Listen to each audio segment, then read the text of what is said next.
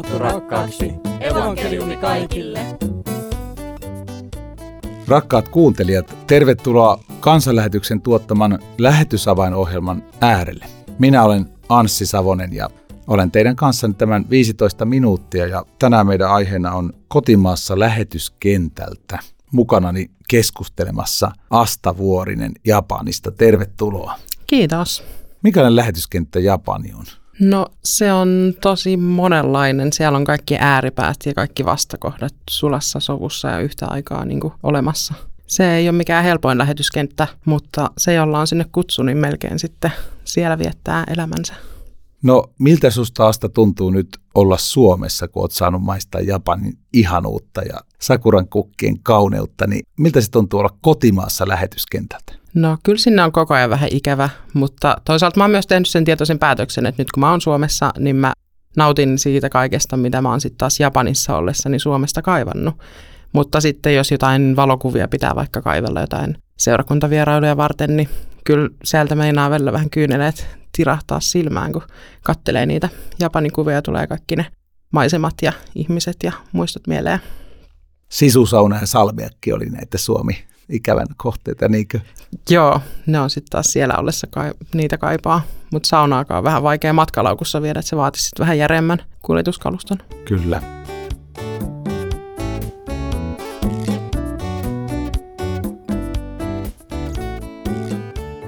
Asta me puhutaan tässä siitä, että mitä tähän elämään Suomessa nyt on liittynyt, kun kaipaat sinne Japaniin, mutta oot nyt Suomessa, niin miten se elämä on niin kuin täyspainosta? Kerro vähän jotenkin siitä, että mitä sulla nyt on ollut, milloin oot tullut ja mitä oot tässä touhunut Suomessa? Joo, eli mä palasin ensimmäisen työkauden jälkeen Suomeen joulukuussa 2021, eli on nyt puolitoista vuotta ollut suunnilleen Suomessa. Ja tota, ensimmäisen vuoden mä kiersin ihan vaan mun nimikkoseurakuntia. Se oli se mun päätyö. Mulla on kymmenen nimikkoseurakuntaa ja kolme kansanlähetyspiiriä, jotka on mua lähettämässä. Eli tein seurakuntavierailuja ja sen lisäksi mä tein kolme minuuttia rohkaisua nimistä podcastia ja jonkun verran sitten oli ö, tapahtumia esimerkiksi täällä Ryttylässä, missä olin sitten joissain vastuissa mukana ja joitain raamattuopetuksia pidin ja että semmoista niin kuin monenlaista juttua, mutta että se päätyö oli kyllä seurakunnissa kiertäminen. Missä voi kuunnella tuota sun podcastia? Tietenkin tuolta meidän mediasivustolta eli klmedia.fi. 22 vuosi vierähti näissä seurakuntavierailuissa ja tämmöisissä lähetystyöntekijän peruskotimaajaksokuvioissa. Miten nyt 23 vuosi, mitä tässä on ollut? Joo, tämän vuoden mä oon ollut Ryttylässä kansanlähetysopistolla töissä, eli kevätkauden on tuurannut nuorisotyölinjan linjavastaavaa ja tehnyt opiston kanslistin hommia. Ja tota noin, niin on ollut tosi kiva, että on ollut vähän erilaisia tehtäviä. Että se on aika rankkaa tuommoinen matkustaminen, jos sitä pitää tehdä niin kuin joka viikko niin on nauttinut kyllä suuresti siitä, että on saanut olla yhdessä paikassa, että on se oma toimisto, mihin voi mennä aamuisin ja samat ihmiset on siellä toimistolla. Että totta kai on ihana tavata lähettäjiä, mutta sitten on kiva, että on välillä vähän tämmöinen seesteisempikin aikakausi. Nyt kun sä oot tuossa opistolla ollut työssä ja tavannut niitä linjan ihmisiä ja, ja työtovereita kansanlähetysopistolla, niin onko kuitenkin koko ajan mielessä pyörinyt myös ne japanilaiset ihmiset ja onko niinku toinen jalka ollut Japanissa vai oletko pystynyt parkkeeraamaan tuohon kansanlähetysopiston parkkiin jotenkin hetkeksi? No kyllä ne varpaat aina välillä vähän yrittää kääntyä sinne Japanin suuntaan, mutta tosiaan niin kuin äsken jo sanoinkin, niin että on myös tehnyt semmoisen tietoisen päätöksen, että nyt mä niin kuin keskitän ne ajatukset tänne Suomeen ja nautin siitä kaikesta, mikä täällä Suomessa on nyt läsnä. Että ei ole koko ajan siinä tilassa, että aina kaipaa sinne, missä ei ole sillä hetkellä, vaan yritän vähän elää hetkessä. Mulla oli asta puhelinsoitto tuolle kansanlähetyksen emeritus lähetti kuraattorille Paula Vuoriselle, joka on muutama vuosi sitten eläköitynyt kansanlähetyksestä ja, ja sitten siinä samassa hetkessä tajusin, että kysynpä tähän ohjelmantekoon liittyen toisen asian, se oli ihan toinen asia, mistä soitin, mutta että sitten kysyin Paula Vuoriselta, että mit, mitä hänen mielestään niin kuin siinä on huomioon otettavaa, tai miten hän näkee sen, että kun, kun lähetti on kotimaassa, niin sopiiko, että mä kerron muutamalla sanalla, että mitä, mitä tota Paula kertoi?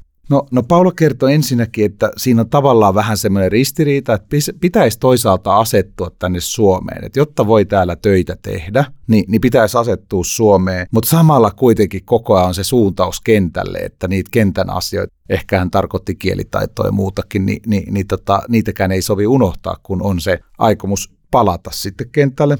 Sitten hän puhui tästä väliaikaisuudesta, että se on kuitenkin, vaikka olisi kaksi, kolme, neljäkin vuotta, niin, niin se on väliaikainen vaihe ja, ja väliaikaisuus on aina jotenkin ihmiselle vaikeaa. Ja juurtumisen vaikeus, voiko nyt tähän Suomeen juurtua, missä määrin kannattaa juurtua, missä määrin ei saa juurtua, jotain tämmöistä pohdintaa. Ja sitten hän puhuu myös niin kuin perheellisten näkökulmasta sitä, että, että kun perhe, eri perheenjäsenet juurtuu eri tahtiin, että, että niin kuin lapset saattaa juurtua nopeammin, että kaksi vuotta Suomessa voi olla niin kuin lapsille ikuisuuden mittainen aika, ja ne juurtuukin jo Suomeen, ja sitten se lähetti perheen äiti tai isä, niin ei juurukaan yhtään Suomeen, vaan jalka on niin kuin sinne lähetyskentän suuntaan koko ajan. Niin siinä saattaa perheen sisällä tulla tämmöisiä ristiriitoja, että lapsi jo juurtu tänne Suomeen eikä halua palata lähetyskentälle. Aikuinen ei millään juuru Suomeen ja haluaisi koko ajan palata lähetyskentälle. Ni, niin tämmöistä pohdintaa myöskin. Ja, ja sitten jos, jos aikuinen tai lapsi saa kavereita Suomesta,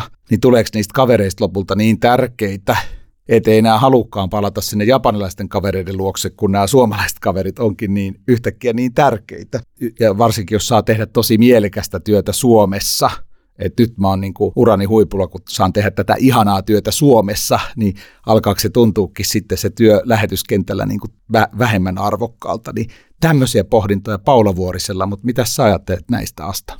Öö, no ensin voisin tarttua tuohon väliaikaisuuteen. että mäkin tulin kotimaan jaksolle, jonka oli tarkoitus olla vain vuoden mittainen, mutta sitten siinä se on nyt pidentynyt erinäistä syistä. Mutta just se väliaikaisuus, että oli niin kuin ajatus, että vuoden päästä mä oon sitten taas takaisin Japanissa ja nyt se vähän niin kuin taas pidentyi se jakso, mitä on Suomessa, mutta kuitenkin se väliaikaisuus ei poistunut. Että koko ajan on se ajatus, että, että kohta mun pitää taas pakata tavarat varastoon ja kuinka paljon mä voin nostaa tuonne kuivatavaraa kaappiin, että kohta sitten taas pitää tyhjentää se. Ja, että siinä on tämmöisiä niin kuin ihan käytännön juttujakin, mitkä koko ajan mielessä, että, että kohta tämä vaihe päättyy ja sitten mä taas pakkaan tavarat johonkin varastoon ja lähden toiselle puolelle maailmaa. Et siinä on niin kuin monia asioita, mitä on koko ajan mielessä ja just se semmoinen väliaikaisuus, niin se vähän hankaloittaa sitä semmoista asettumista tänne paikoilleen, kun on kuitenkin koko ajan se aie palata vielä takaisin kentälle. Öö, noista lasten juurtumisesta, niistä mulla ei ole mitään kokemusta, enkä osaa siihen ottaa kommenttia, että itsellä sitten tietysti kun itsekseni siirryn näitä välejä, niin sitten Suomessa ollessa on tietenkin se, että täällä on niin se mun perhe ja ystävät ja kaikki he on täällä, joiden parissa mä oon niin kuin elänyt ja kasvanut, niin sitten tota, että on ihan olla heidän parissaan, mutta sitten myös se, että tavallaan sitten taas kohta jättää heidät tänne, että nyt se taas tottuu siihen, että täti ja sisko ja tytär on täällä lähellä, mutta sitten taas kohta on lähössä, että on se myös heille niin kuin semmoinen jonkunlainen kriisi aina sitten se, kun koittaa se paluu takaisin. Öö, ainakin näitä joku ajatus vielä oli noista Paulan kommenteista, mutta tota. Liittyykö se näihin kavereihin? Uskaltaako sitä täällä Suomessa niin tutustua kehenkään tai ystävystyä, tulla kaveriksi kenellekään, kun tuntuu, että kohta, kohta lähtee täältä pois? Mm, no mä en ole sitä kyllä ajatellut. Aika vähän nyt kyllä uusia kavereita saanut tällä, täällä Suomessa ollessa, että enemmänkin on mennyt sit siihen, että on yrittänyt vaan tavata niitä vanhoja kavereita, joita ei ole taas neljä vuoteen kunnolla tavannut. Että koittaa niin kuin kuroa sitä poissaoloa kiinni.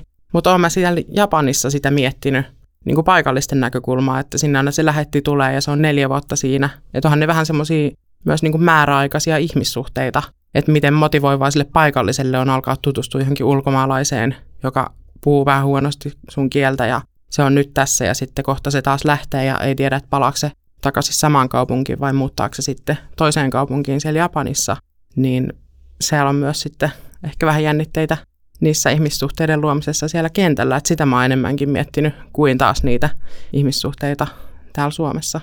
Mikä merkitys sun mielestä lähetystyöntekijälle on sillä, että toiset ihmiset haluaa niin kuin ystävystyä lähetin kanssa? Ajattele Japania, kun sä oot siellä lähetystyössä, niin mikä merkitys sulla on sille, että japanilainen haluaa sut ystäväkseen? Ja mikä merkitys sulla on Suomessa, että joku suomalainen haluaa tämmöisen niin kuin erikoissa elämäntilanteessa olevan lähetystyöntekijän itselleen ystäväksi. Mm. No etenkin siellä Japanissa se on kyllä tosi merkityksellistä, että pystyy sitä omaa elämää rakentaa sinne, että on siellä sit sitä sosiaalista elämää myös sen oman lähettiyhteisön ulkopuolella, koska siksi mä oon siellä, että mä haluaisin niinku tutustua ja kohdata japanilaisia ja se ei onnistu, jos mä vietän aikaa pelkästään mun suomalaisten kollegoiden kanssa, vaan kyllä mä haluan tutustua siellä paikallisiin ihmisiin ihan työn ja oman itseni kannalta.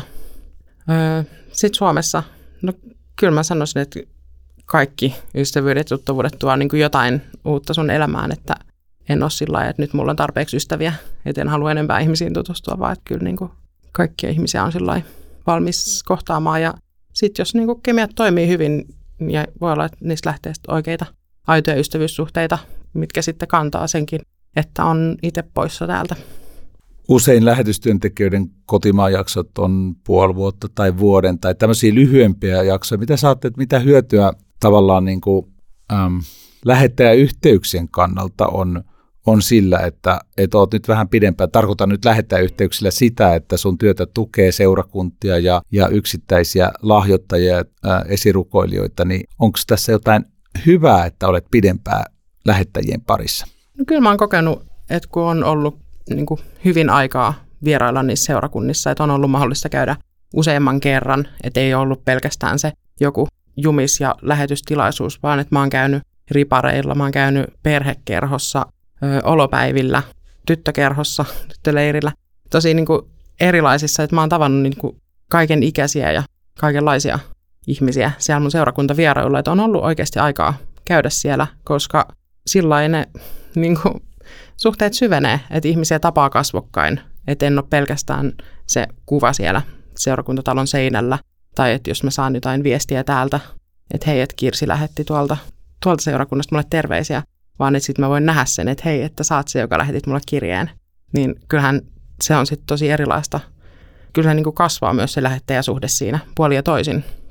Kerroit tuossa, että olet tehnyt, niin kuin, ollut töissä kansanlähetysopistolla tässä niin kuin nyt Suomessa ollessasi, niin mitä sä ajattelet, että mitä sulla oli enemmän annettavaa kansanlähetysopiston opistolle ja opiskelijoille nyt tämän Japanin kokemuksen myötä, kuin että jos olisit mennyt vaan kansanlähetysopistolle töihin suoraan Suomesta? No, olen mä tietysti muutaman vuoden vanhempi, muutaman vuosi enemmän elämänkokemusta, mikä sitten on taas tuossa, kun on suurin osa opiskelijoista on nuoria tullut suoraan lukiosta tänne, niin sitten voi olla vähän semmoinen aikuinen täällä, mikä on tosi outoa, koska jotenkin mä oon kaikissa työyhteisöissä aikaisemmin ollut yleensä se nuorin ja sitten yhtäkkiä mä oon niin kuin ihan erilaisessa tavallaan asemassa tässä työpaikassa, niin se oli alussa itselle tosi vähän outoakin olla silleen, että nyt mun pitää olla se aikuinen. Ja sitten tietysti kaikkia Japanin tarinoita, mitä aina joka väliin saa kerrottua, niin ainakin niitä. Mitä sä aiot viedä mukana Japaniin sitten tältä vähän pidemmältä ajalta Suomessa? No ainakin ihan hillittömän määrän salmiakkia, mutta kyllä siis paljon muutakin. Että on ollut ihanaa viettää aikaa kummilasten kanssa ja mun veljen lasten kanssa. Se, että käy siellä veljenpojan kuusivuotissyntäreillä juomassa vähän kahvia ja sanomassa moi ja vaihtamassa vähän kuulumisia, niin silloin on tosi iso merkitys kyllä sitten sen oman perheyhteyden kannalta ja sitten se mun veljen poika voi muistella, että hei, että kyllä se täti joskus oli paikalla, että ei se ollut aina, aina pelkästään poissa, vaan että kyllä se oli välillä paikallakin.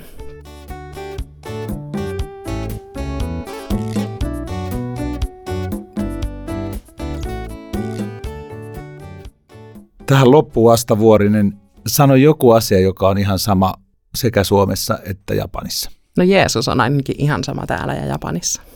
Kiitos Asta Vuorinen, että olit ohjelmassa mukana. Kiitos, kun sain olla. Ja sinulle hyvä lähetystyöystävä ja, ja kuuntelija ylipäätään. Kiva, että olet ollut tämän vartin tässä kansanlähetyksen lähetysavaimen äärellä. Näiden ohjelmien tehtävä on jotenkin viestiä erilaisia näkökulmia lähetystyöstä, joka on tosi hieno ja innostava asia. Haastan sinua rukoilemaan Asta Vuorisen puolesta. Kansanlähetyksen sivuilta löytyy lisää tietoa Astasta ja meidän työstämme www.kansanlähetys.fi. Ja sieltä voi tilata Asta Vuorisen uutiskirjeen. Ja tervetuloa myöskin Missiofoorumiin syyskuun alussa 1.3.9. Ryttylässä. Minä olen Anssi Savonen, Jumalan siunausta elämääsi.